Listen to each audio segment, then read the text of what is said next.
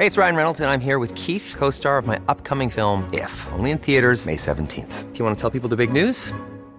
All right, I'll do it. Sign up now and you'll get unlimited for $15 a month in six months of Paramount Plus Essential Plan on us. Mintmobile.com slash switch.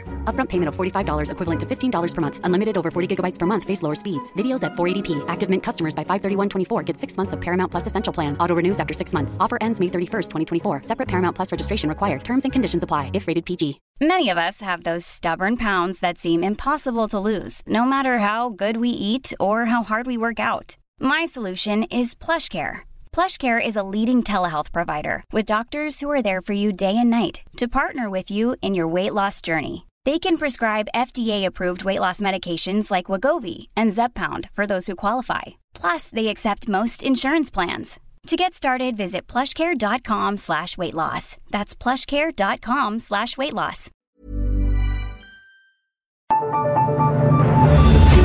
The Michael Reade Show podcast. Tune in weekdays from 9 on LMFM. To contact us, email now michael at lmfm.ie.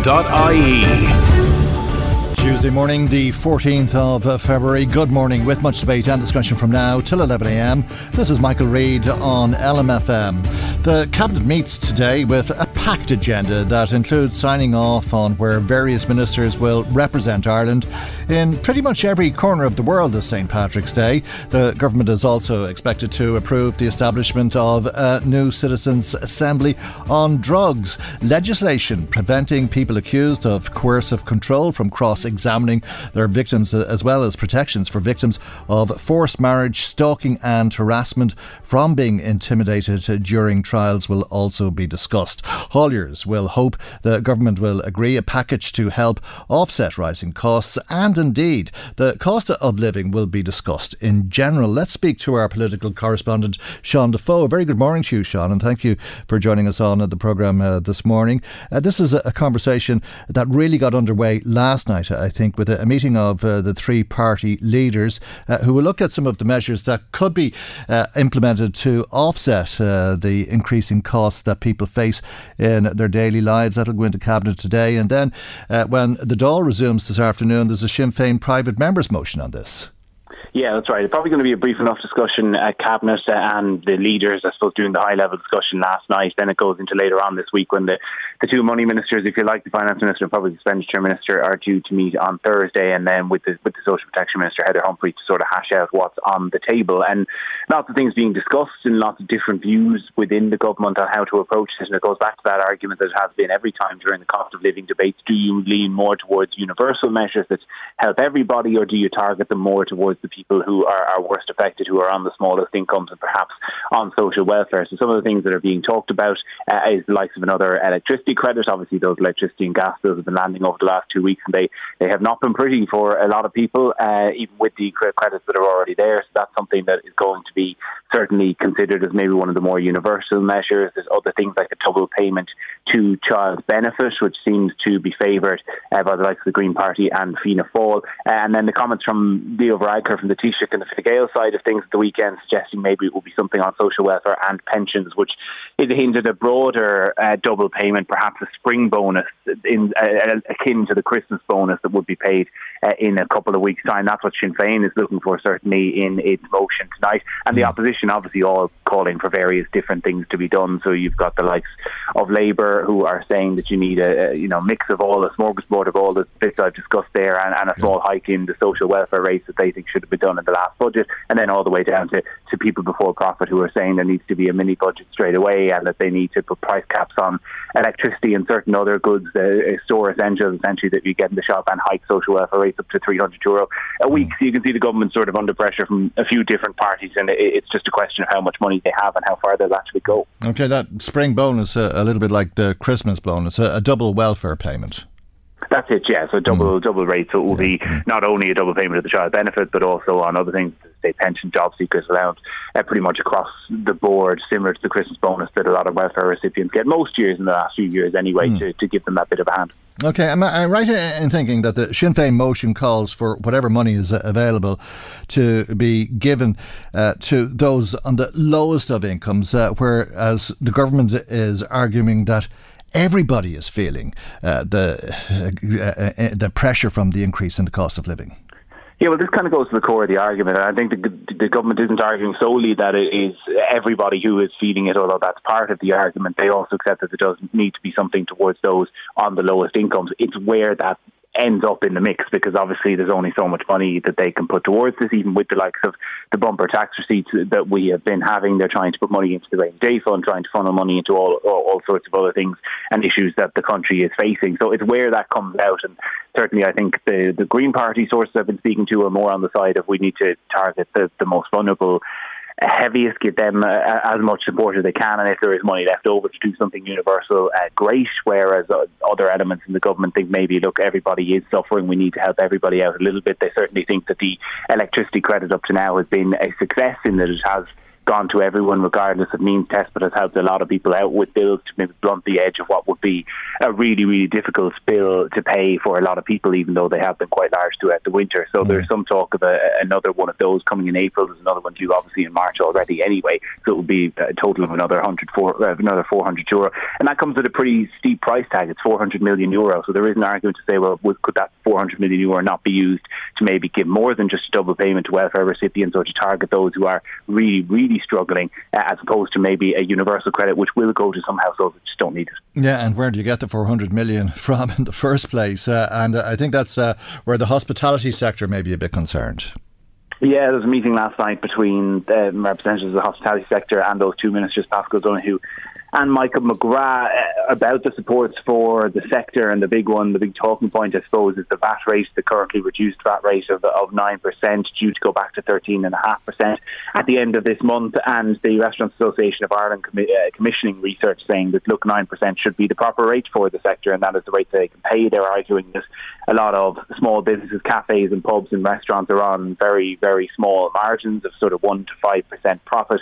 And then if the tax is eating that up, they're going to be in a, in a much more difficult position. Whereas on the government side, particularly officials, but I think even some of the opposition, the likes of Labour's Ged Nash, who I interviewed on this yesterday, saying that, look, this was brought in as a temporary measure, this 9% VAT rate, back during the crash to try and get tourism going again, being a, a low hanging fruit industry, if you like, that could attract people in. It's now become almost the default for the industry, and it was never meant to be designed by that. And by foregoing the, the many, many millions that you would uh, leave behind if you kept the lower rate of tax, that's probably not the best way to, to deploy resources. So it looks as though that tax rate is going up, even though the ministers didn't give a clear indication to, to industry sources last night. Okay, the cut in excise duty, uh, the discounts, if you like, that we've been enjoying at the petrol and diesel pumps is due to run out uh, this month as well. Uh, will we see uh, the cost of petrol and diesel increase again come the beginning of March? Yeah, this comes down to one of those economics versus politics arguments. And if you ask a lot of economists, they might say, well, look, the price of petrol and diesel has been coming down fairly significantly. Now they're sort of settling in the 170 to 175 a litre. I actually managed to get it for 162 a litre this weekend, which I was shocked at. I haven't seen prices like that in a, in a long time. Um, and so the, the economist argument might be that this reduced tax rate was brought in in a time of emergency. It's bringing it down sort of in the 15 to 20 centre region, but now the market is corrected and there probably isn't a huge amount of need for it anymore. On the other hand, the political argument would be how much of a kicking are we going to get if suddenly prices go back up to 180 and 190 uh, a litre when people are already struggling with other things. So that one is very much in the pot. My uh, gut says that uh, those excise cuts will probably be extended at least out until summer when you know maybe things will be a little bit cheaper again and there could be some sort of a, a graduated restoring of it but that's one certainly in play Okay. Uh, when is all of this going to be decided? Because there will be uh, additional measures, uh, whether that's a, another 200 euro off electricity or uh, a spring bonus, or whether the VAT goes up or the excise duty cut is removed or whatever. all of this has to happen over the next couple of weeks, doesn't it? Yeah, a lot of those measures are due to expire at the end of February. So really, you're looking at the next two weeks to, to make a proper decision. I don't think they're going to let it go right down to the wire into that final week. So you've got that cabinet subcommittee on economic affairs meeting later on this week. I think a lot of the broad strokes will be finalised then, and I would expect that probably the leaders' meeting next Monday night and into next Tuesday's cabinet will be where the, the meat of the business gets done. Okay. Uh, talk to us uh, about uh, this Citizens uh, Assembly. Uh, do we know what the Citizens Assembly uh, is going to be asked to look at other than the, the, the subject, the use and abuse of drugs? Yeah, look, it's a broad, a broad topic, and I think we found with these citizens' assemblies in the past, they have given uh, breadth and space to talk about all the different issues within a subject, and drugs is a really big one. There's lots of ways that you could go with it. So I imagine its prospect is going to be fairly broad. I think decriminalisation is going to be a key part of it. Whether it is, you know, we should go down that route of decriminalisation, maybe also consider whether it should go down route of legalising certain drugs, as some countries have, and some states in the US, Washington, for example, uh, have gone down that route where you legalise certain what would be considered, I suppose, weaker drugs or lower level drugs, uh, uh like cannabis. Not saying that, there aren't problems with that, obviously, but they are on the lower end or the lower spectrum of things.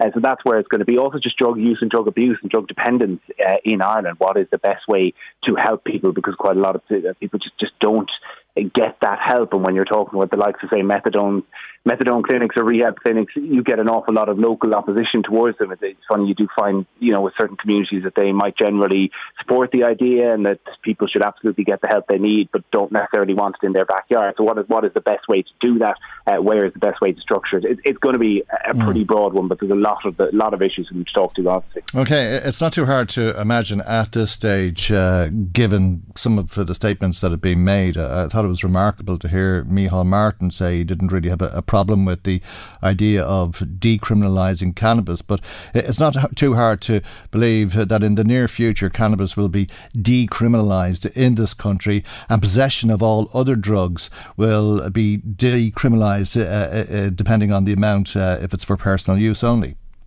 Yeah, so it's like going down a model which other countries have, whereby you know the selling, the importation, um, uh, you know the, the industry of drugs, if you like, is still criminalised, and Gardaí will still seek to prosecute and catch those people. But if you are caught on the street with you know a, a small amount of cannabis, that you're not going to be thrown in prison for it, or a small amount of another drug, and that the way and in particularly Micheál Martin was changing a position that he, he might have had for a long time, saying this isn't a justice matter, it is a health matter, and that's where you need to be able to wean people off it or get people away from it. And also an acceptance that there is a whole industry here that is being funded, obviously a criminal industry that's being funded, and if you take a certain amount of uh, away from that, and if you go the way so other countries do and allow cannabis, for example, to be sold in the, the likes of cafes or, or different mm. shops like that, you are taking a big arm away from an unregulated criminal industry and at least there is an element of knowing what's in it. It is You're taking the rat poison out, and you're also raising exactly. a lot of money for the exchequer.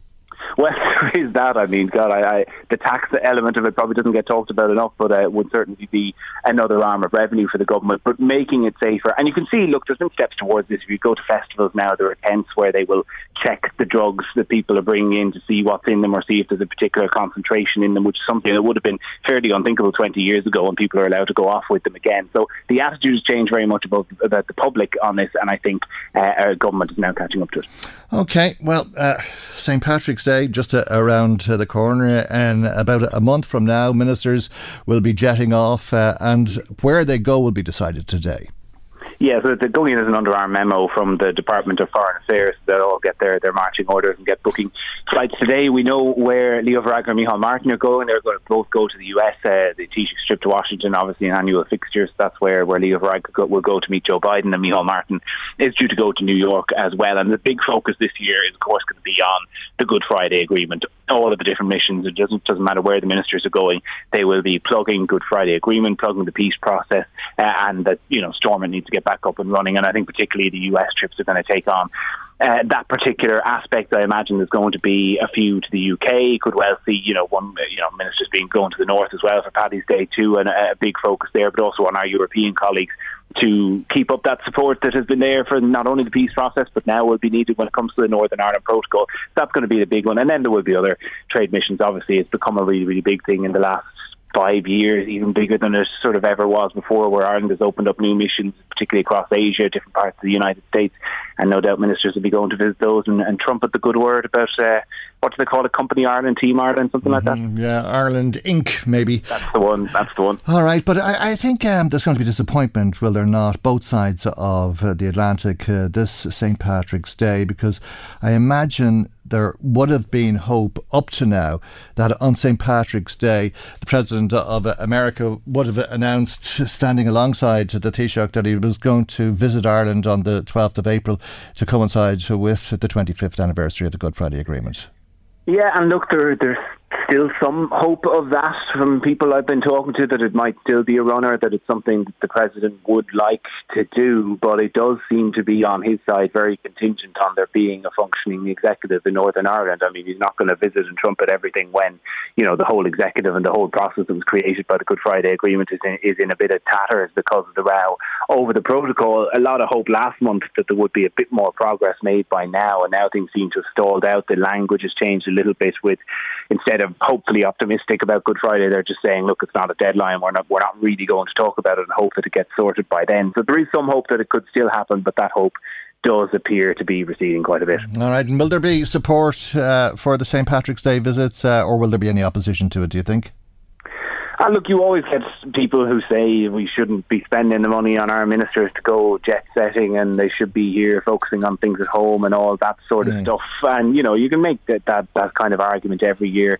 Uh, my, my own personal view on the US one, whatever about some of the other ones, are, you, you wonder how effective they are. But certainly on the US trip, we are a tiny country in the scale of the world who is guaranteed a meeting with the most powerful leader in the Western world every single year. And, you, you know, people say, oh, it's only an hour. Couldn't you do it over Zoom? No, like being in the room for those things is hugely important. I've talked to advisors and different people who've been there in the room down throughout the years, and a huge mm. amount of business does actually get done, keeping Ireland in the mind of with the US, which is not only important politically, but as a huge investor in Ireland through various different companies. So, look, I think the US aspect of it is, is absolutely worth it. And you'll get a few people saying we shouldn't be spending the money on it. But uh, I think overall it is money well spent. Definitely not a, a junket anyway. It'll be a hard working business uh, visit, I take it. Well, I, I can't speak for uh, every minister, but I know having accompanied different Taoiseach on those trips before, they do not have a second to have a junket on it. Like they literally do pack these schedules, and obviously we know this because we have to follow them to all their different events. You're going from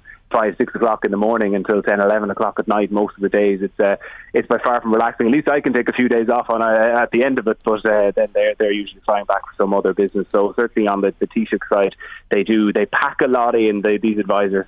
Very good. All right, Sean, we'll leave it there. Thank you, as always, for joining us today. That's our political correspondent, Sean Defoe. Michael, Reade on LMFM. Now, Women's Aid, as you've been hearing in uh, the bulletins, is uh, describing uh, the results of the relationship quiz Too Into You as shocking. Uh, if anything, it would seem to be uh, an understatement to me. Uh, let's hear a little bit more about it, though. Mary Hayes is the Too Into You project lead with Women's Aid. Mary, good morning to you, and thank you indeed uh, for joining us on uh, the programme. Uh, as I say, it seems an understatement to describe the findings shocking. I- I'm finding it very difficult to believe how many young people have told you that they've been told by somebody else that they're going to share explicit images of them them on the internet or they've been assaulted by their partner or indeed that their partner is going through their phones or is pressurizing them to do something that they don't want to do sexually. Uh, it, it, what's wrong uh, that this is so commonplace? Yeah, so I suppose the, the findings from our relationship quiz are incredibly worrying. You know, almost 16,000 people have said that their partner has threatened to share intimate images or videos of them when they have a fight. And, you know, not only is that um, a crime, it really shows this kind of normalization of very coercive um, and manipulative behaviours. Um, another uh, really stark stat um, is around looking through your partner's phone. Um, so almost 13,000 people said that their partner demands to look through their phone um, to know who they've been talking to. And really, what that is is it's an invasion of privacy. But this has become so normalised amongst young people. So really, what we found is very reflective of um, Women's Aid research that tells us that relationship abuse against young people is actually quite common, in particular against young women. So we found that one in five young women and one in 11 young men have been subjected to abuse between the ages of 18 and 25. And actually, for the majority of young women, mm. the abuse started before they turned 18, so they would have been considered minors. All right, uh, and these are young people who are in relationships who will probably be buying chocolates and roses for each other and sitting in restaurants this evening. Yeah, I suppose with Valentine's Day happening, it's really a key time to kind of reflect on your own relationship, um, and how how you're being treated. So at this time of year, you know, we see grand gestures of love and affection, but we know um, that I suppose abuse can hide beneath the surface of mm. romantic relationships and gestures. So, for example, love bombing is a big red flag for abuse. So that's where your partner will bombard you with love and affection and presence and you know um, constant text messages, things like that, which can feel really normal and exciting at the start of a relationship but if you feel like you can't say no or you owe them something in return, then this would be a real red flag that a, a, a you know a barrier has been crossed. Because what that says is your partner doesn't respect your boundaries, they don't respect your decisions and your need for space and independence. Mm. I still find it very hard to believe that so many young people are in s- such unhealthy relationships, love, affection, abuse uh, and emotional blackmail. I, I, mean, that's what it is. If we all fight and we all say things when we have a fight, but if you're threatening to post intimate images of people online, I mean, that's uh, illegal, I think you said. It is illegal under Coco's law. Um, so it's not just illegal to actually share those intimate images or videos to threaten to share those intimate images or videos is now a crime also. Hmm. Because what that is, is it's coercive control. It says if you don't act in this way, if you don't um, do what I say, I will basically subject you to image based sexual abuse because okay. that's what the sharing of those intimate but what, images what, is. What does it say to us if that's the experience of 93% of your respondents? Well, I mean, we really need to be looking at, you know, what young people are learning about relationships. Are they learning about what's healthy and unhealthy?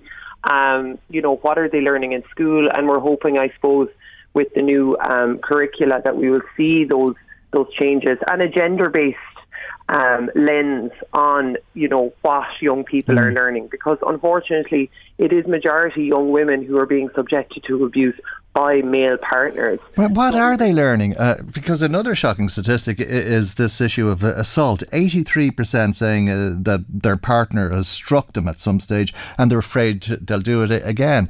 Uh, first of all, why has he hit her if that's the case? and second of all, why is she still in the relationship? Well, I suppose we need to be very careful when we talk about, you know, why people don't leave abusive relationships leaving a, an abusive relationship is never as simple as just breaking up because often after the breakup, the abuse can get much worse. Yeah. Um, things can, you know, um, be hiked up. Sure. Um, and, and I don't want to simplify it, but I mean, yeah. it, it's very hard to accept that 83% of young girls, let's say, are in that situation.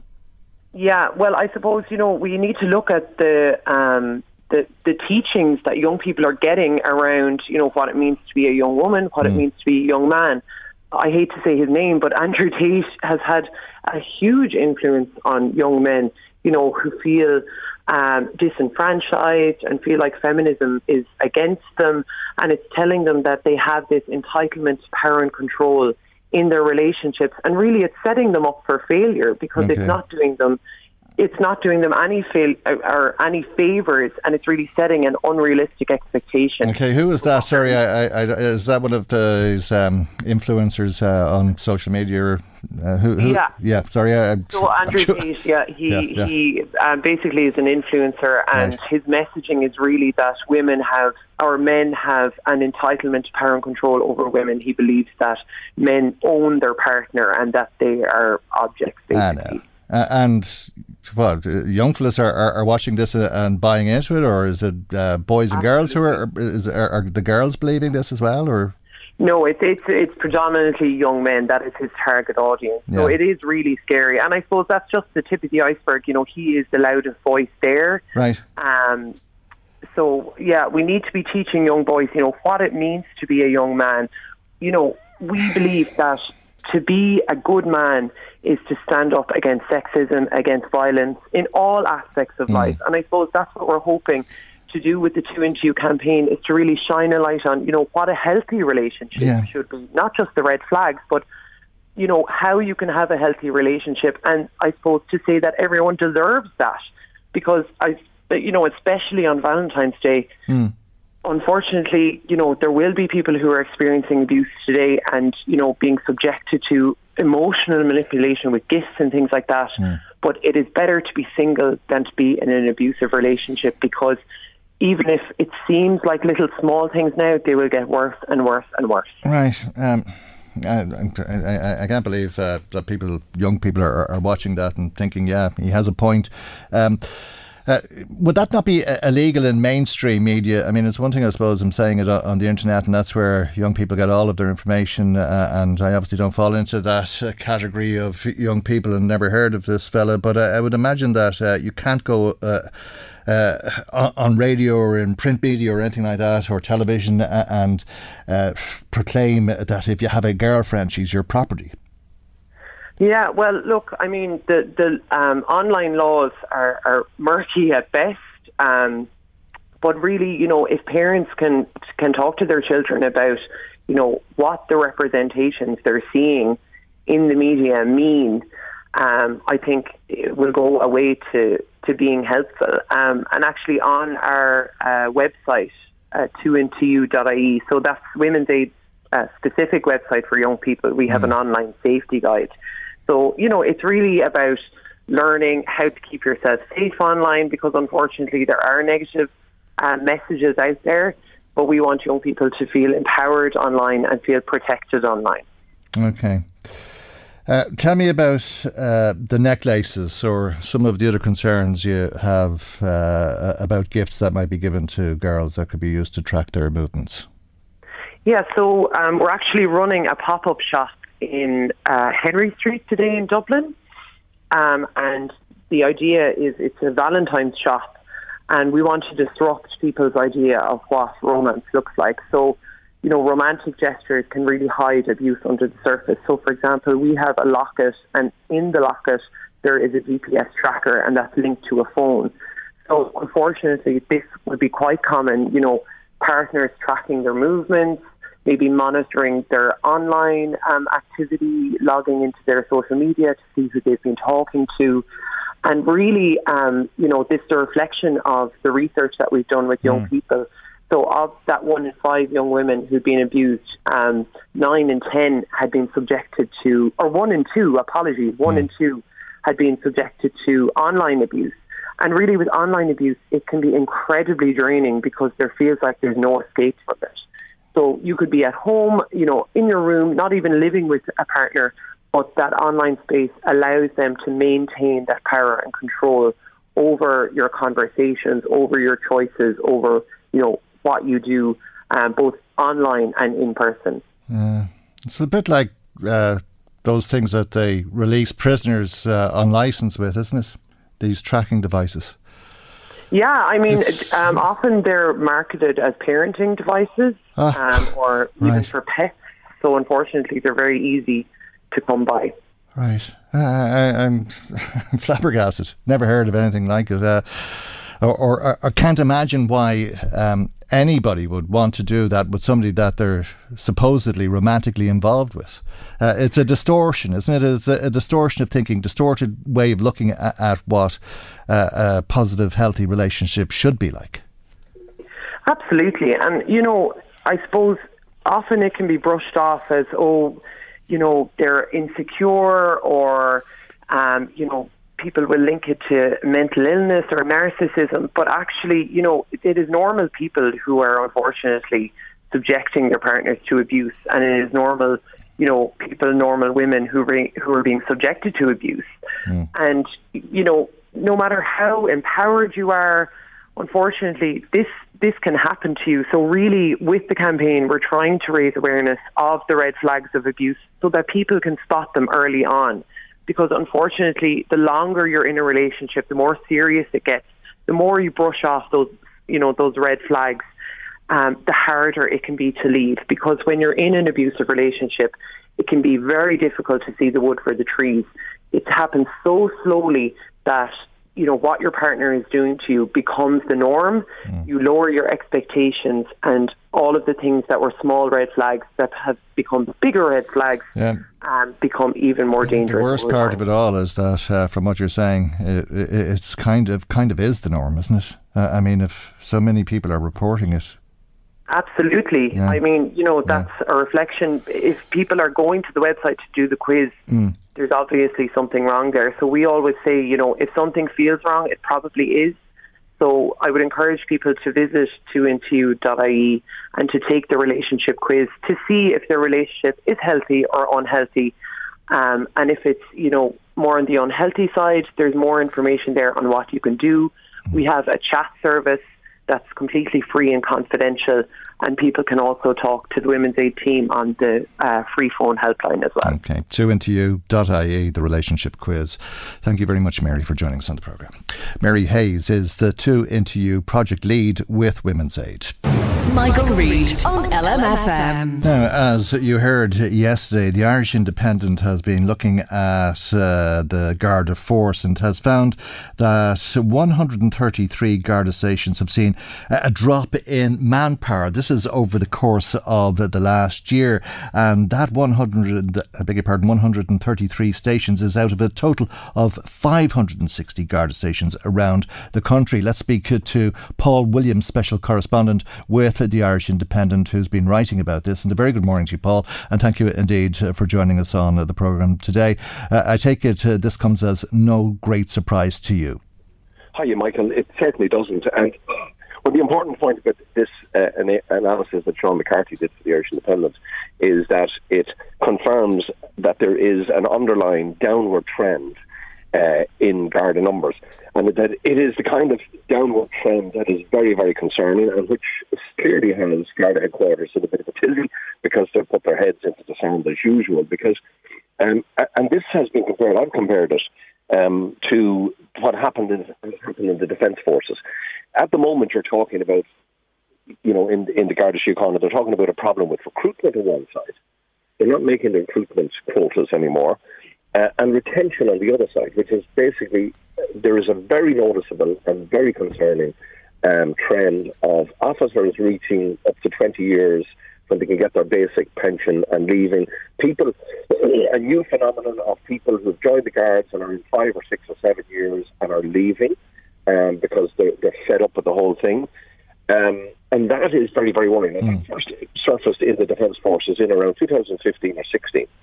And it started in exactly the same way. And now today, the Defence Forces is in the, is in the midst of a, of a, a, a crisis that is so bad that our brilliant Defence Forces are basically no uh, not fit for purpose.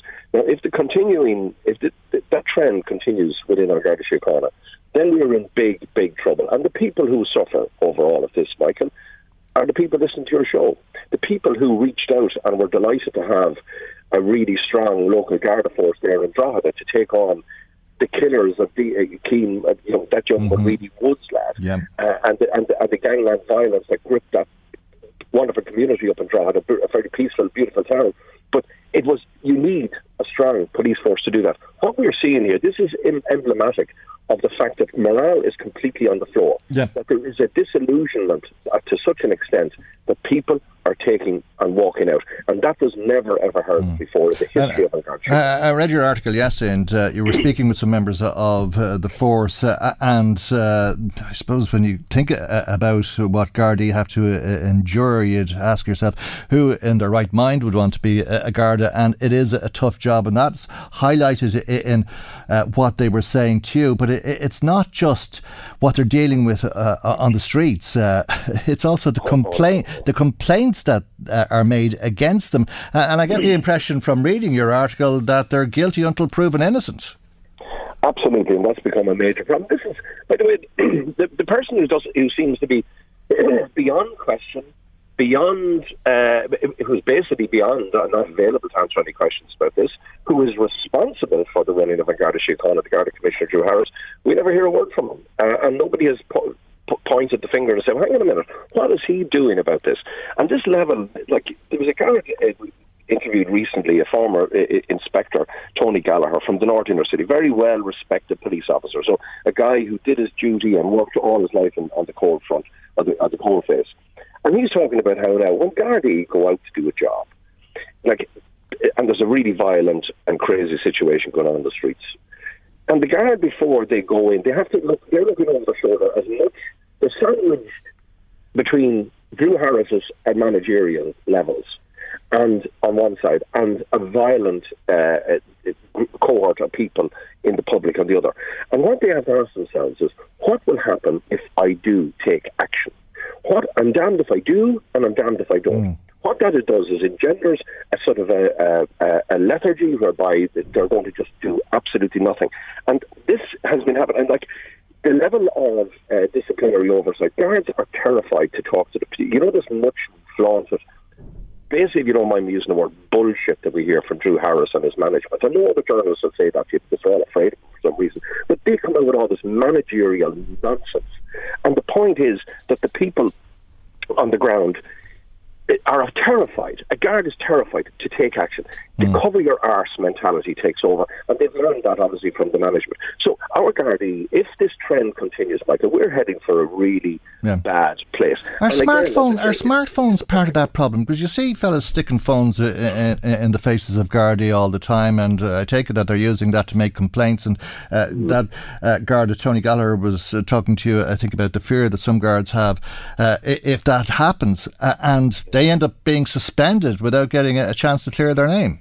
Yeah, if like the, there is another dimension to this in terms of uh, policing practice in Ireland, um, and it is that when they're facing this constant abuse and constant threats from people, there is a, there is a consciousness amongst us, mostly amongst people who have something to hide or who are not particularly law abiding, because majority of people show a bit of respect to the guards, but they feel that the guards have no authority anymore. If we just slam this in their face, if we start threatening them, if we tell them we're going to report them, they'll back off. And that is what's happening. So, what does the guard do then? The, the easiest uh, piece of a bit of work the guards can then do is to police the law abiding citizens as in the traffic departments, for example. It's easier to do people for speeding and for penalty points and all mm. that kind of stuff, and, and, and people parking in double yellow lines, rather than going into a, a, a really rough area of a town or a city and taking on bad people who are quite prepared to tell any kind of lies they can to undermine the guards. So, like, that's the question we posed in that piece in the Independent yesterday, Michael, was why, who, who would actually be doing this job? What's yeah. the point of it? Like the GRA said recently that you know there were 285 serious assaults on Gardaí in 2022. That's an increase of 20% compared to 2021. And at the same time, you have you have Drew Harris, who has been talking very publicly and talking about he's going to root out corruption in the force. I think what we have done here is we the Garda Síochána, if you will compare it to a, an old building. It has been there for 100 years. Now, it does, it does require, it has required extensive refurbishment. But when you sent the contractors in on this particular project, what they decided to do was rather than keep the, the very positive aspects of the building that existed there, just knocked the whole bloody thing and rebuilt this other uh, edifice. And it's basically the term, you know, that we use as throwing the baby out with the bathwater. so we have overcorrected the Gardaí, and now they've turned into we're turning into another branch of Her Majesty's Constabulary, another another uh, force that you could it, it yeah. is indistinguishable. And the police in Britain, Michael, are not very successful. They're way way behind the Garda Síochána. Here's another thing: the, the, the, elephant in the room here, which a lot of Garda listeners to your show will, will, will, will agree with.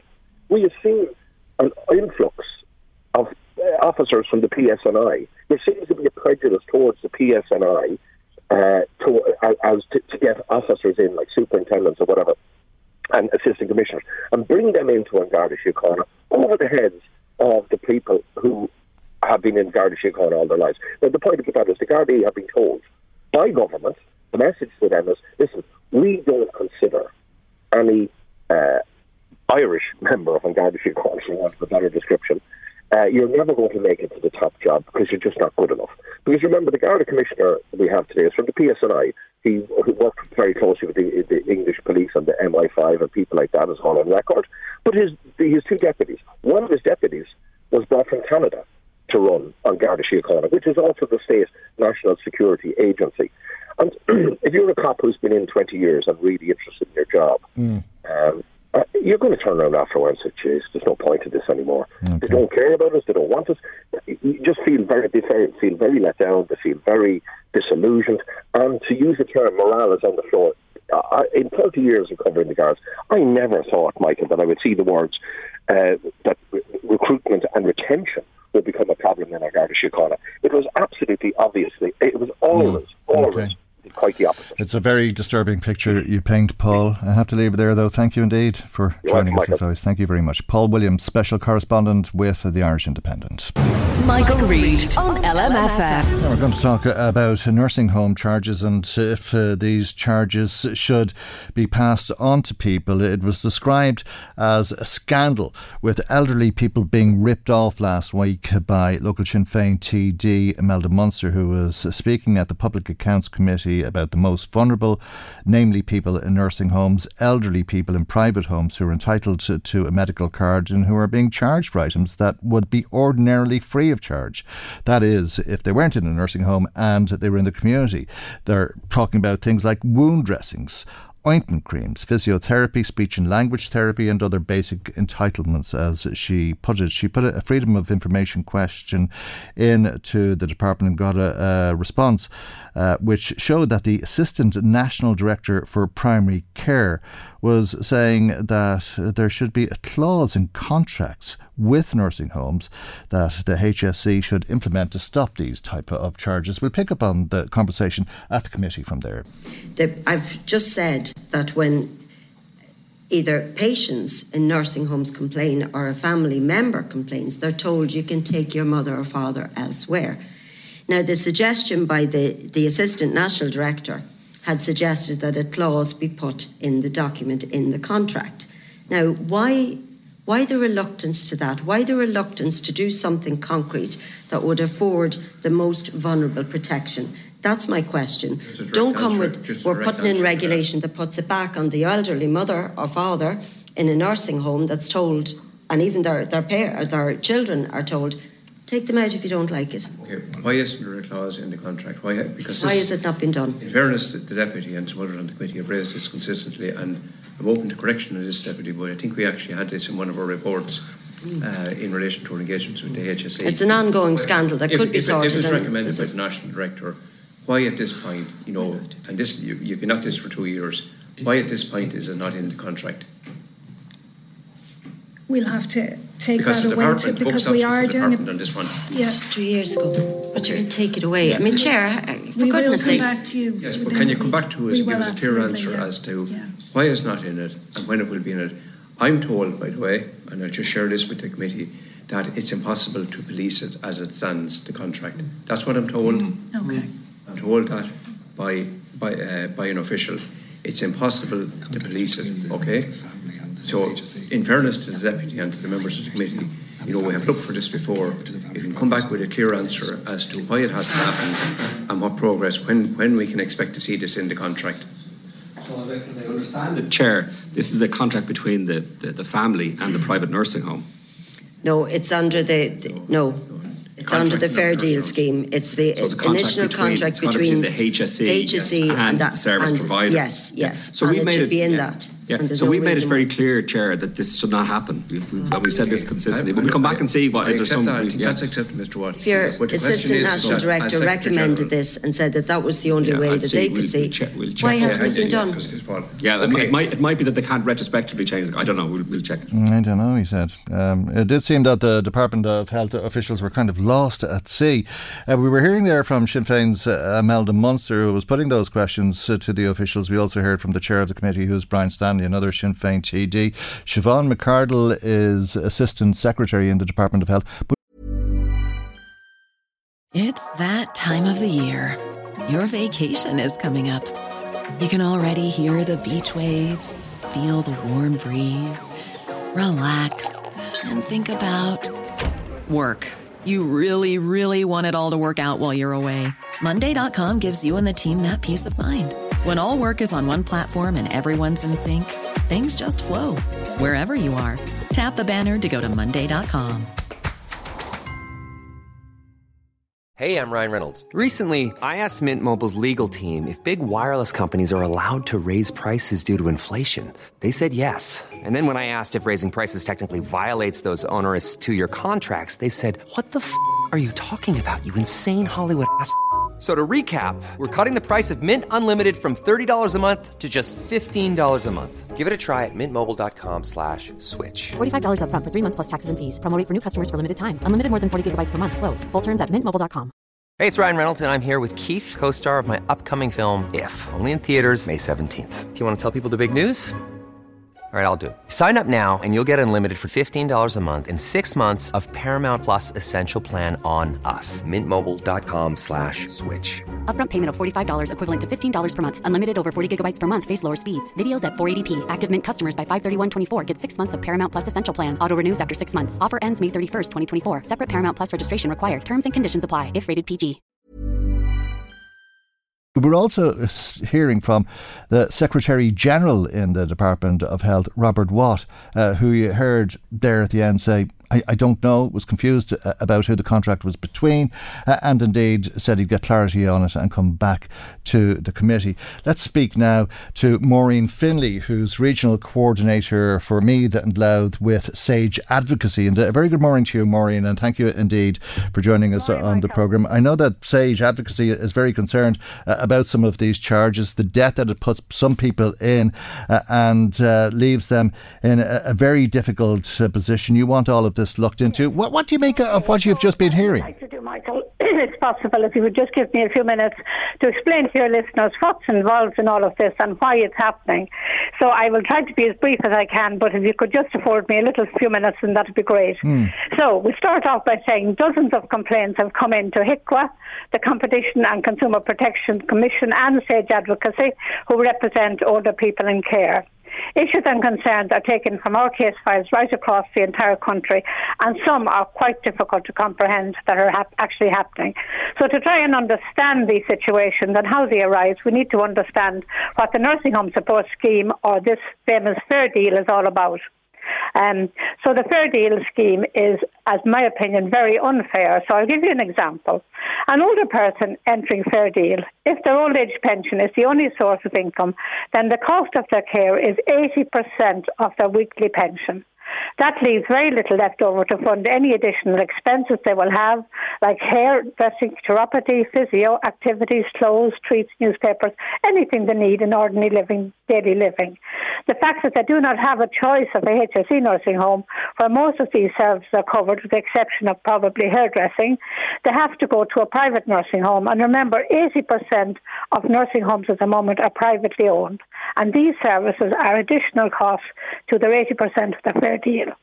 now it appears to me that this is not explained to them or their family at the time, and a lot of and in a lot of cases only come to light when monthly invoices are presented for payment. Mm.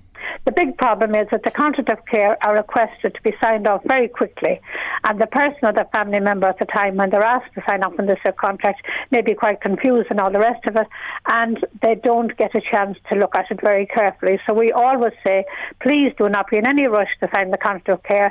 Get advice if you need. Find out what exactly you're going to have to pay, because if you're going to a private nursing home, you have no choice but to pay these additional costs of care.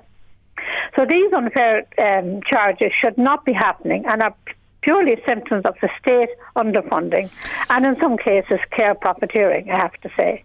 What needs to be addressed is proper funding of care in nursing home relevant to the level of resident residents' needs.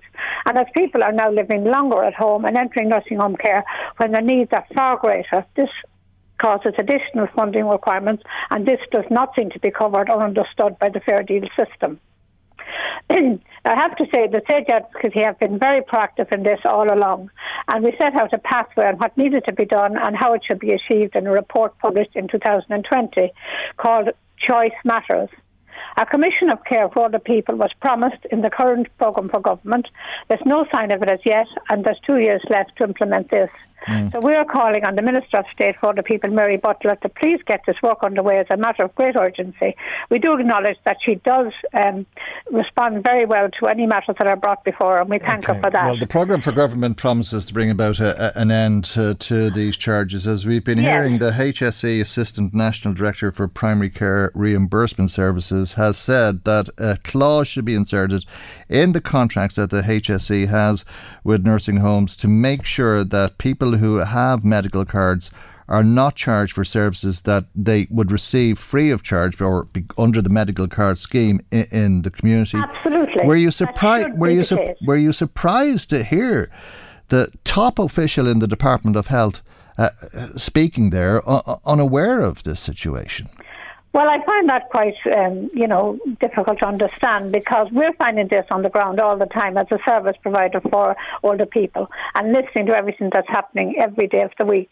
So I would just like to say this, that I'm the regional coordinator for County Meath and County Louth where I cover nursing homes, hospital and community. And I see every day at first hand the escalating needs of older people to have their choices of care taken on board. And I appreciate the difficulties of service providers to meet those ever increasing demands. This is a problem that has to be addressed and not kicked down further down the road. And in fairness to my area in the northeast, I have found that the vast majority of nursing homes are always willing to engage when an issue arises, and in the majority of cases, the resolution in the best interest of our clients is sorted out. Mistakes can be made through lack of communication, and that's one of the biggest problems mm, at the mm, time. Yeah. The older person enters nursing home care, be that the contract issues additional charges, unpaid bills, growing level of debt, agreed payments not being implemented by family, and family conflict, and much more issues like that. Okay. And they're being highlighted on a daily basis. And one of the biggest issues I have, as well as uh, not getting these services through a medical card, is that if a patient is in hospital and they have an appointment in the hospital, and if there's no family member there mm. to take them to the hospital, hospital, then the nursing home has to pay a carer and has to pay yeah. the transport for this. And, and of course, it's not a, by somebody. It's not a new issue either, Maureen. Um, yeah. We're going to have to leave it there. We've run over time, but thank you uh, indeed uh, for joining us on the programme today. That's Maureen Finley, who's uh, the regional coordinator for counties Meath and Louth with Sage Advocacy. Now, let me bring you some of uh, the comments coming to us. Uh, was in touch with us about the Too Into You survey or quiz, uh, which I found unbelievable. Uh, but he says it's not only women who suffer from abuse in relationships, and we know that's true, unfortunately, Eamon. Uh, it's terrible that anybody would uh, suffer abuse in any relationship, uh, but uh, I think it is the majority uh, of cases uh, that relate to women. Anne says, Why would young people give each other these images? Have they no cop on? And she says, I also thought that there was a law against posting these kind of images. Well, as we heard, and there's a law against threatening to post these kind of images, and there certainly is a law against posting them.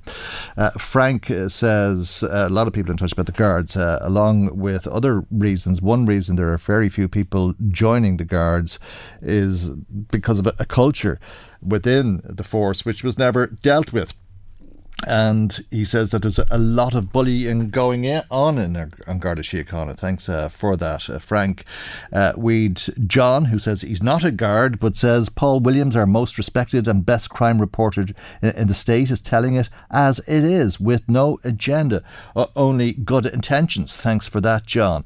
Uh, we'd uh, another text then from John, and different John that is, who says he would be a guard, except for the uniform. Uh, he doesn't think that they look very serious anymore. Now, I'm not sure if that was tongue in cheek, but thank you indeed. If you've been in touch, if you've not been in touch and you'd like to make comment on our programme, our telephone number is 041 983 2000. Text or WhatsApp 086 1800 658. Email michael at lmfm.ie. Michael, Reade on LMFM. Now to a very sexually explicit and most disturbing story, and one certainly not uh, for young ears of uh, a couple, uh, mother and her partner, uh, who are to be sentenced uh, for the rape and abuse of her five-year-old daughter and her three and a half-year-old son. Uh, the issue came to light when the girl was with foster parents who became concerned because as a six year old, when she first arrived to them, she approached her foster father and tried to undo the belt of his trousers. After that, the girl disclosed what the foster parents described as the most unimaginable abuse to them. Uh, she, this five year old girl, uh, Garda told the court yesterday, was called into the bedroom by her mother uh, in order to perform oral sex on the woman's partner the same time, then she was also sexually assaulted by her mother and made touch her mother's private area, the Garda said. Uh, the girl also recalled being tied to a chair while her mother and the man went to the pub. When asked by Gardaí how she was tied to the ter- chair, she said that glue had been involved. The children's 40 year old mother and 52 year old partner stood trial last year, having denied a, a number of offences, including rape, oral rape, sexual assault, sexual exploitation, reckless endangerment, and false imprisonment of the children at two locations in Connacht on dates between October 2012 and September 2014. The impact on these children was just absolutely devastating. Uh, when the little girl uh, arrived in foster care, her parents, foster parents that is, say she had no control over her bladder or, her bowel, and she'd often soil herself. She'd also find, the mother would also find the child playing in her bedroom in the middle of the night because the little girl couldn't sleep. She behaved more like a three year old than a six year old. The boy couldn't walk or talk properly, uh, and he went to the toilet seemingly wherever he was. He, he'd wake up in the middle of the night screaming from night terrors. At one stage, he smeared feces over his bedroom wall.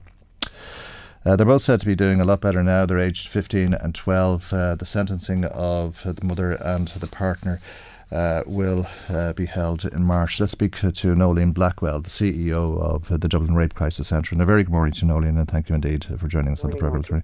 It, it, it's beyond anyone's comprehension how people could treat children so badly. Dreadful, dreadful abuse uh, at the extreme end of extreme abuse, obviously.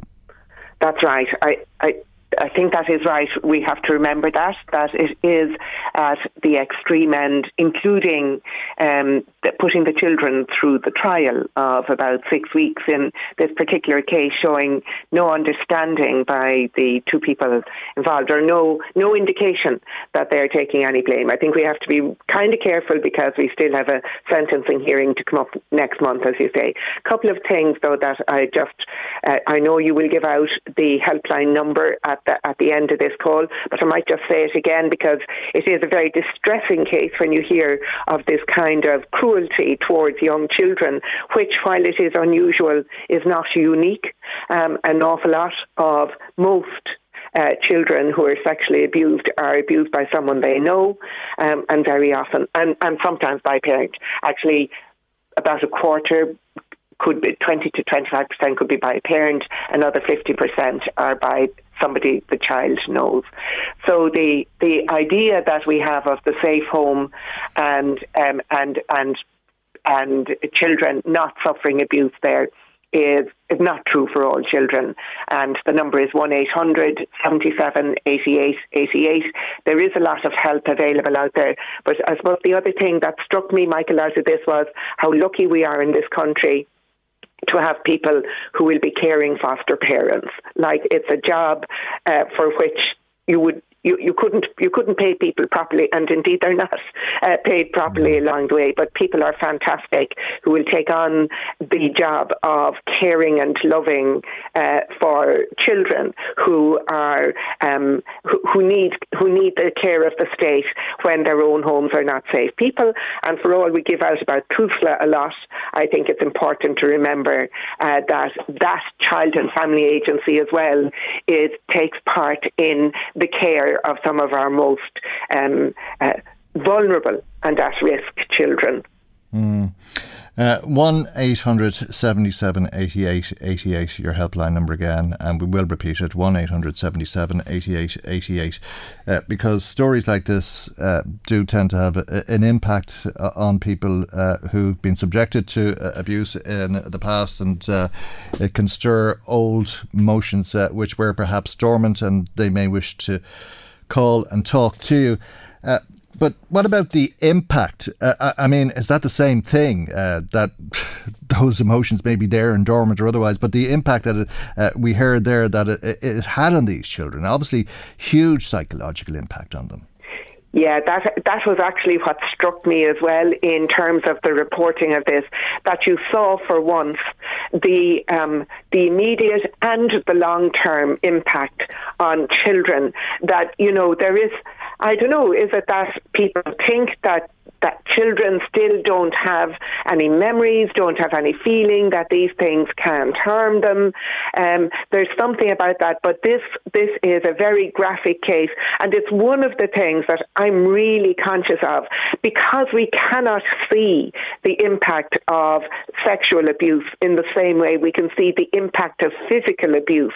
We cannot measure it, and very often the person who suffers it cannot describe it either or talk about it because it has actually impacted their their capacity to speak about it, even if the rest of us had the had the understanding to listen, and very often we don't.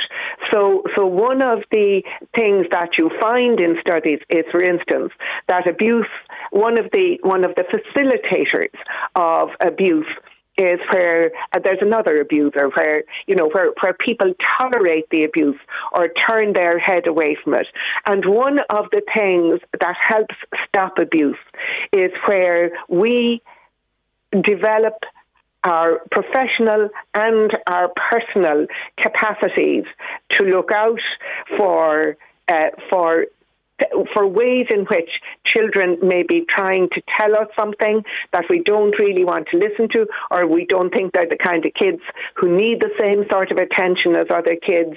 So I'm not saying that was the case in this, of course, I don't know, but I do think that this is important to show that when children are abused, physically, sexually, emotionally, and particularly where they, where it can't be seen, then there can be massive damage to the wiring of their brains, which are still developing. When you think about it, children and young people, their brains are still developing into their twenties, um, and and and so therefore it is it's extraordinarily important that we understand that abuse, that the actual assault of young children or older children or anyone. Like it has it it it can it, it changes them for life.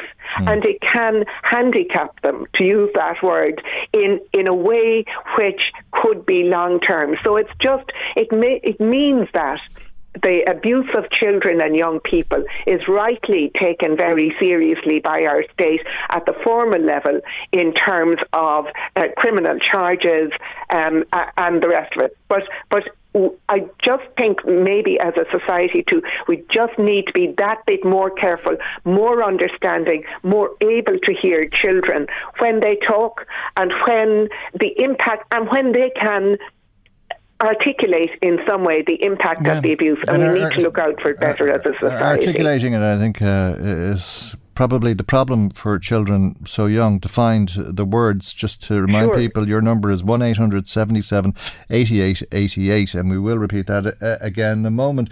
But uh, these two children were very, very young. I, I take it that ages uh, of these children at five and three and a half uh, is exceptionally rare. Uh, and uh, I mean, I think that's demonstrated in the language that they used when the foster mothers discovered that there was something wrong uh, uh, and started to investigate. And they're talking about privates and the language of children to explain what happened to them. And the foster mothers really do have to be applauded for the way they acted and reported this. Uh, and and and the foster uh, uh, foster fathers in this care as well. It looks like that they um, that they were they were terrible. I think it was even a first placement uh, for this foster family. Um, like it is just like you have to admire it, and and that they and that they spotted it and were and hopefully had the kind of support that they needed from social services as well. Um, that articulation, that ex- explanation of it can come in so many ways because even adults who can't contact us on the helpline, Michael, can really find it very, very difficult to speak, to name things that they shouldn't ever have to name and that they know impact on their innermost selves. And that's why the helpline is mm. now associated with a web chat as well. You know, people, if it's easier for them to put something into a web chat, uh, we're extending our web chat all the time, but that is a possibility for people as well. I suppose it, it it, it is. This is a very, very, very difficult case. Um, it is a case that went to court and that we would probably have heard less if there hadn't been a full trial along the way. Mm. But it is not unique. It is not something we can ever sort of say we don't have to guard against, and we have to look out. It is it is a it's a way of behaving, uh, an abuse of power of the most vulnerable mm. in a, in a family of of the the babies of the little ones it's not unique. Um, it can happen. It does happen. It must never be overlooked or tolerated.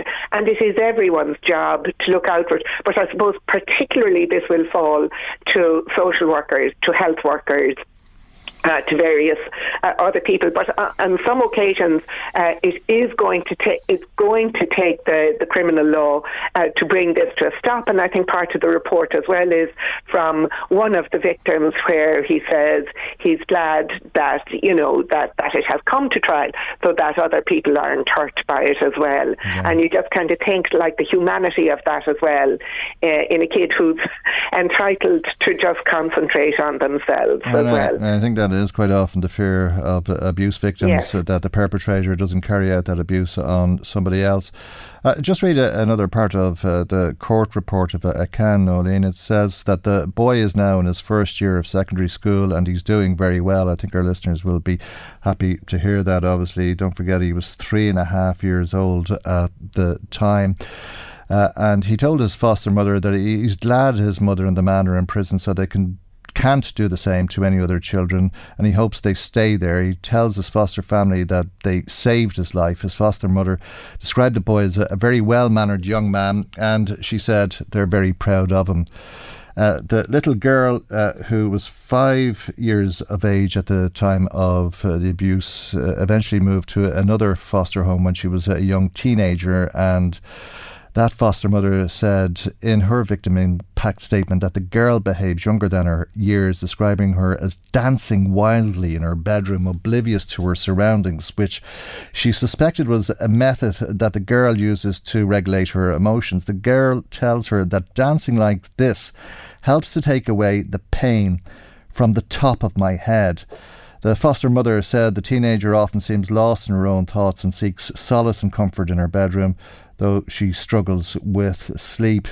And that the girl found it very difficult during the trial to watch the video of herself as a young girl speaking yeah. to Specialist Gardaí as she had to relive what happened to her through the trial. Mm. Yeah, again, you're just you're just looking and saying it's. Um, again, we have to remember that the sentencing has to happen, and that yeah. they might mm-hmm. may very well even appeal um, the the the conviction. But um, uh, it is just like in terms of the impact again, it's it, it reminds us there there was no visible evidence of this. There was nothing to show the harm and the hurt that was done. Um, you have to. We have to watch out for each other. And we particularly have to watch out for each other where there are vulnerable people by reason of age, and that could be young age, it could be old age, but certainly again and again, I, I suppose, you know, we, pro- we, probably some people probably get sick of us saying it, but there is a power dynamic going on here. There is somebody who is more powerful than somebody else, who has control and authority over somebody else, and they're abusing that power and authority. And when they do that, they are inflicting harm and damage on the person they abuse, and that harm and damage can can be worked on, can be healed, just to remind everybody if people get help, if they get the support that they need, if they get the therapy that they need, it can be helped. But the damage is real. It is not a fiction. It is not something that people can say kids forget these things. That's not the reality, uh, and that's not the experience of anyone who has had contact with uh, vulnerable children who've been damaged in this way. Well said, Noeline Blackwell. That's a message to you from Margaret. Uh, she says, Well said uh, uh for the way you described what sexual abuse does to a child. Uh, and you might want to respond to the next part of our message, uh, Noeline. Margaret says the sad thing is that the adult never forgets it. He or she keeps blaming the child that they once were. It's just one of those things. It robs you of your education, self belief in yourself, and even if you do achieve something in life, you still never forget it you you you never forget it because if it was a physical thing and you you know you you broke a, your back or something like that, even if it recovered, you would always have to be careful around it. You have to live around it, of course. Uh, who, you, you, but you, but you can, you can work around it. It is never the best way to for a child to have to come to adulthood. Um, uh, but just to remember that you can work around it, you can heal, you can manage. Mm. You know, it's it's it's a pity that anyone would have to put that burden on themselves of having to heal, of having to manage, but it is possible. And we see it a lot of the time that people manage, they cope, and they it, it doesn't take away the sadness, yeah. I think, is yeah. what I would say uh, on uh, that may, one may, as well. May, maybe um, that and I'm sorry for yeah. Margaret, but you know, it, it is a sadness um, course, if she knows of, of that. Okay, and uh, maybe the first step towards healing is in making a, a phone call. Your helpline is 1 800 77 88 88. Noeline, thank you very much as always. Always thank appreciated. Noeline Blackwell is the CEO of uh, the Dublin Rape Crisis Centre. Michael, Reade on LMFM. Now, your car must have a valid NCT cert by law. You'll get penalty points, fined, and could even end up in prison if you don't have a valid NCT cert. Of course, you have to have the test done to get the certificate. And if you don't have one, well, you're one of 375,000 cars on Irish roads because of a huge uh, backlog that don't have uh, a valid NCT. Now, the company behind all of this, Applus, had a plan to reduce the waiting times. They wanted to recruit a new category of worker, which the Irish Independent says today would have carried out less skilled early stages of the testing using specialised machinery and equipment, and that the final stages that involve checking the underbody of vehicles would still have to be conducted by fully qualified mechanics. The SIPTU trade union members who work at the NCT centres for Applus have uh, rejected uh, this proposal, and uh, the Irish Independent is saying that means that uh, the idea of cutting these backlogs lies in tatters. Let's speak to Sinn Féin TD for Meath East and the Sinn Féin spokesperson on transport, Darren O'Rourke. A very good morning to you, and thanks uh, for joining us on the programme today. What do you make of this? Well, it, it doesn't come as a, a surprise, Michael. In fact, uh, we were aware of, of, of this news uh, when Applus attended before the Transport Committee a, a couple of weeks ago and, and, raised it specifically with them. I think there's a couple of, of important points to, to make. First of all, um, this measure in and of itself would not have addressed the backlog. It was to be a pilot measure introduced in a number of sites in Dublin, um, essentially a new approach to the, the NCT NCT test. Um, so, so the suggestion that um, this was the be all and end all uh, in terms of addressing the backlog, it was never going to be that anyway. So, so um, so that's an important point to note. I think the, the, the the thing it really says to us, though, is that this is a company now, Applus, who has a, a private monopoly for the NCT service in in Ireland, um, and it seems very clearly that it's a, a business that's struggling to manage its affairs and to deliver on its its obligations. Um, uh, I would have heard uh, privately from uh, NCT workers. Uh, I've engaged with unions over the, an extended period, um, and you really get a sense of a, a company um, that is, uh, you know, there are, there are clear problems there. Um, the workers have been to the labour court with pay claims in the past. You've heard the last time I was on your show that. They, they got the a, ten, a, ten, yeah. a 10 euro voucher for the for the Christmas party. Um, there's been changes in terms of overtime. So so that cultural piece within the organisation, um, they're struggling to recruit. They're struggling to retain. It should be a license to print money. I mean, we all have to do it, and everybody uh, is still getting their cars tested. Uh, it's just that they're waiting uh, undue uh, uh, amount of time uh, before they can get an appointment. Absolutely, and and and on top of that, a, point I raised the last time I was on with you, Michael, as well. For for those no shows, which where, where people don't turn up, um, Applus essentially are getting paid 100 150 percent. Uh, they're getting paid the the value of the test because they have a replacement from from a, a local garage, and they're getting 50 percent of the, the cancellation fee. So so that's a mm. and you know the incentive okay. there really is to is is to maximise those opportunities for them. So this is a a profitable company. It's signed an 800 million euro contract in 2019. It seems, I think, you know, it's entirely understandable. Uh, I would say that the workers rejected these proposals because the workers are saying to me, "Well, I've got the full responsibility, but now I don't have have oversight," and they're bringing and people in. Do you believe the SIPTU mechanics are, are, are correct in their opposition? Do you support them?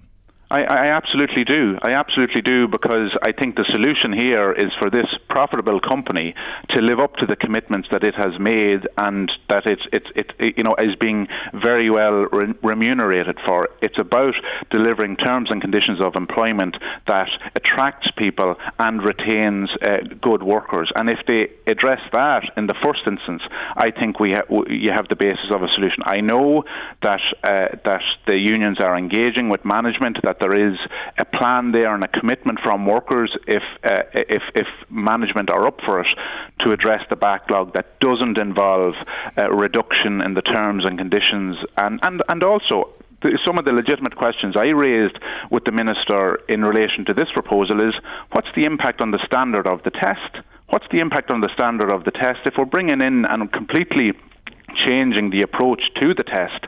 Um, wh- where's the, the risk assessment, the oversight that, that this is going to meet the standards that are set out not in Irish law but in European law? Um, and and th- that's a that's a, a, real concern that I raised with the minister and didn't get a, a satisfactory answer in relation. to. I'm not surprised mm. at all that the workers have opposed this this approach, and I would call on management to engage with workers and look in the first instance at the terms and conditions of employment for those workers treat them well. Right. What about what, what about the terms and conditions of uh, the contract that Applus has with the state? Uh, is this backlog uh, in breach of the contract? It is. Yeah, it absolutely is, and and it's incredible to me that the RSA, um, as as the the authority that Applus are accountable to, uh, seem to be treating Applus with, a, with, with kid gloves. And I, I have said to them, and, and uh, I would like the, the minister in, to intervene in relation to it to ensure that Applus are held to account uh, in relation to this, because they've, as I said, a, a generous contract. Um, they're absolutely maximising their return on individual slots, up to 3,000 slots a week that they are getting paid 150% for.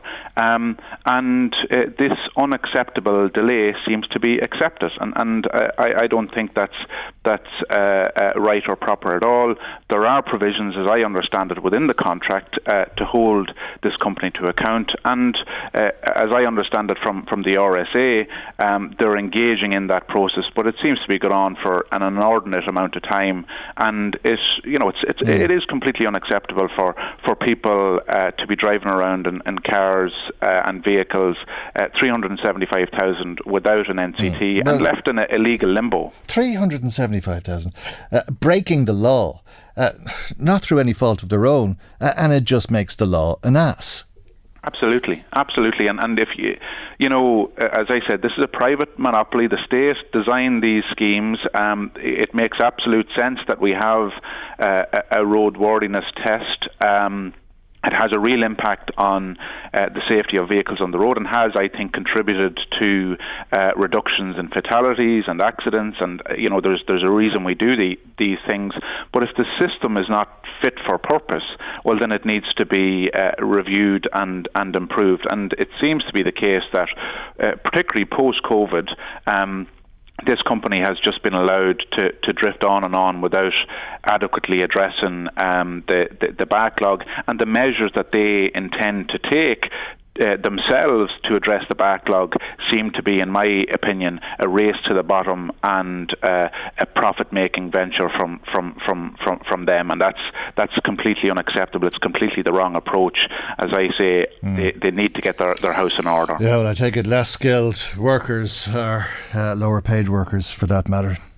Absolutely, yeah, that, and, and, and, you know that's that, yeah. that's the, the case as, as indicated, and uh, and I think in fairness to, to the the dedicated workers that are delivering uh, more NCT tests than, despite the backlog, delivering more NCT tests last year than any year on, on, on record because of the the increased demand. So the, those dedicated workers that are delivering for this company, um, I think it, it, it, tells a lot about this company that this is the approach that they're taking to to address the backlog. Okay. They're seeing as, a, as an opportunity um, to, to make more profits and to cut the terms and conditions of their employees.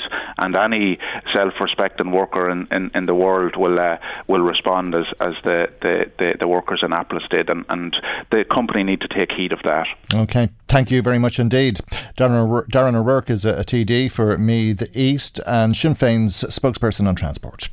Michael, Reade on LMFM. Time now, as is usual, around this time on a Tuesday for our weekly visit to the Garda Crime Desk. As usual, there's a, a number of incidents Garda are investigating locally, and perhaps you can assist with those investigations. Garda Olga Bacon of Trim Garda Station joins us for this week's report, and thank you for doing so. We're going to begin with a number of burglaries uh, this week. The first of these at Funtasia in Bettystown.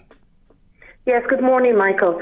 So on Tuesday morning, the 7th of February, between 2.30 and 3am, Gardaí responded to a call of Funtasia in Donore Business Park in Bettystown. They discovered the premises had been entered and damage was caused within the building.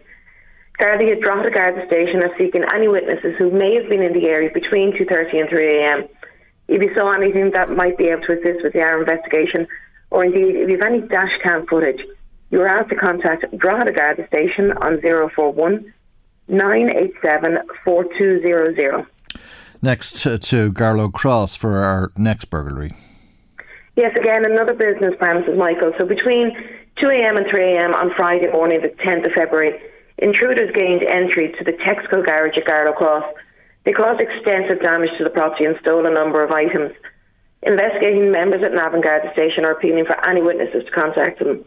Perhaps you were driving along the OR 147 or the old entry between 2 and 3 a.m. and notice something, or you might have dash cam footage, you're asked to contact Navan Garda Station on 046 9036100. Yeah, third business broken into then. This was a, a restaurant in Dundalk. Yes, yeah, so on Saturday the 11th of February between 6.30 and 7am, Gardaí responded to a call at Lennon's Bistro on the Castletown Road in Dundalk. A person had gotten into the bistro and caused damage inside the business. Gardaí at Dundalk are investigating and hope that you can help them. Were you in the area? Did you see anything? And maybe you've got dash cam footage. If you think you can help us, please contact Dundalk Garda Station on 042 938 8400. And the fourth burglary that you're appealing for information about, uh, this was uh, in Slane. Yeah, so on Saturday the 12th of February, Gardaí were alerted to suspicious activity at a building site in Slane Village at around 11.30pm. Gardaí from Navan Guard Station immediately responded and accounted a vehicle leaving the site. This vehicle was stopped and searched, and a large amount of suspected stolen tools were found in the vehicle. One male was arrested, and he was detained at Ashbourne Guard Station. We believe a number of other males left the scene as we were approached. We're asking anybody who witnessed any suspicious activity in the area or who may have information that could assist our investigation to contact Navan Garda Station on 046 9036100. Now, two incidents of uh, criminal damage uh, to report on this week. The first, uh, I think uh, a lot of people will be uh, aware of, uh, but you're hoping that somebody might come forward with information about what happened on the Hill of Tara. Yes, Navan Gardaí are currently investigating an incident of criminal damage whereby the Lia Fáil standing stone on the Hill of Tara was sprayed with graffiti. The incident happened, we believe, sometime between Monday evening, the 6th of February, and Tuesday morning, the 7th of February. The Lia Fáil is located at the centre of this historical site on the inauguration mound of the Hill of Tara. We're appealing for any witnesses or anyone who may have information in relation to the incident to please contact Navan Garda Station on 046 9036100. Okay, and uh, a second incident, uh, this happened in Drogheda. Yeah, so on Thursday last, the 9th of February, Gardaí were attending a meeting in Moneymore Estate in Drogheda.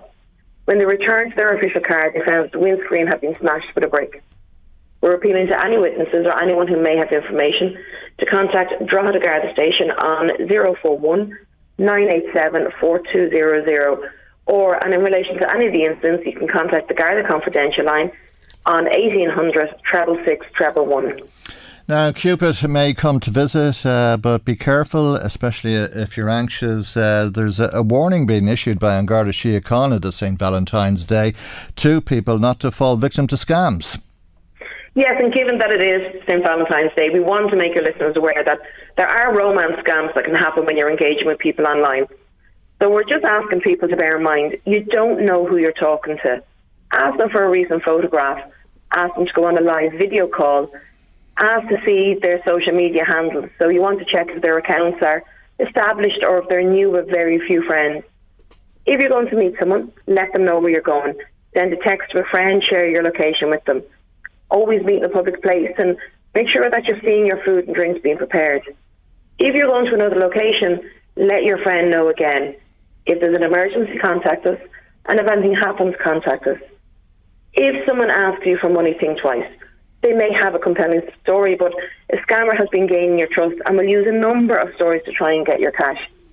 Talk to friends, see if they think it's a good idea. Drop into your local Garda station, ask them for advice. If you have sent someone money and realise it's a scam, please come and report us at the local Garda station. Almost two, 2 million euro was stolen in 2022. Don't let it be you this year. Okay. Thank you indeed for that word of warning and happy Valentine's Day to you as well. And for that you, Michael. Thank you very much indeed. Garda Olga Bacon of Trim Garda Station. We return to the Garda Crime Desk in around the same time on next Tuesday's programme. Now, before we leave you, a, a number of uh, comments coming to us uh, about the abuse of uh, those children. Somebody asking, where was the father? It's horrific what happened to those poor little children. Uh, another text uh, or WhatsApp message then uh, from somebody who says, uh, It's just dreadful. Oh my God, that's dreadful. The poor little pets, the people uh, should uh, face um, the consequences for what happened. and thank you indeed for your text and your emoji with tears uh, and indeed some parts of your comment uh, which perhaps we will read out after sentence has been handed down, but not uh, until then. Uh, we had Tom in touch with us who says it's hardly surprising that Garda numbers are falling given the level of abuse and disrespect force members face on a daily basis.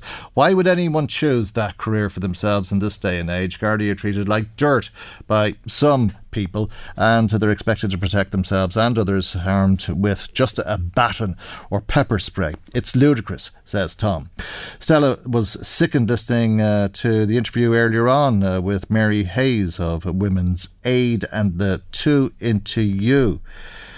Uh, relationship survey, it's frightening to hear the high numbers of young people who see these destructive and controlling behaviours as normal or signs of love. It's just heartbreaking, Stella says. Uh, I thought it was beyond shocking. Uh, I didn't I found it very hard to believe the statistics that so many young people are in those situations. Um, Larry says he, he can't believe uh, that some people are, are, are, buying their loved ones' jewellery with tracking devices in them. What on earth is wrong with these people? How can they think it's love and try to trick or stalk your partner like uh, they're some sort of a household pet? It's disgusting to think that this type of thing goes on. It does, apparently, Larry. Thank you indeed. Uh, and to everybody who's been in touch. That has to be our final word. Maggie McGuire researched today. Chris Murray was in the control tower. I'm Michael Godwilling. We'll see you for our next programme tomorrow morning, 9am, LMFM. Good morning. Bye bye. The Michael Reade Show podcast. Tune in weekdays from 9 on LMFM. To contact us, email now michael at lmfm.ie.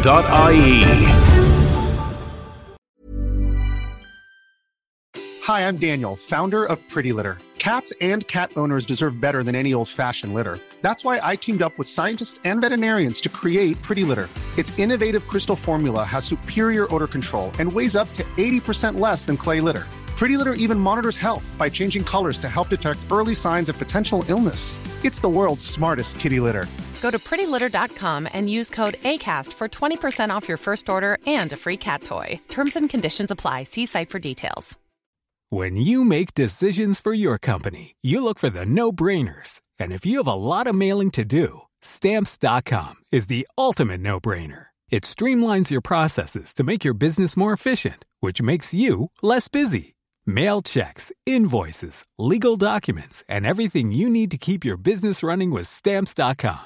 Seamlessly connect with every major marketplace and shopping cart. Schedule package pickups and see your cheapest and fastest shipping options from different carriers. With rates up to 89% off USPS and UPS rates. And with the Stamps.com mobile app, you can take care of mailing and shipping wherever you are. Make the same no-brainer decision as over 1 million other businesses with Stamps.com. Sign up with code PROGRAM for a four-week trial, plus free postage and a free digital scale. No long-term commitments or contracts.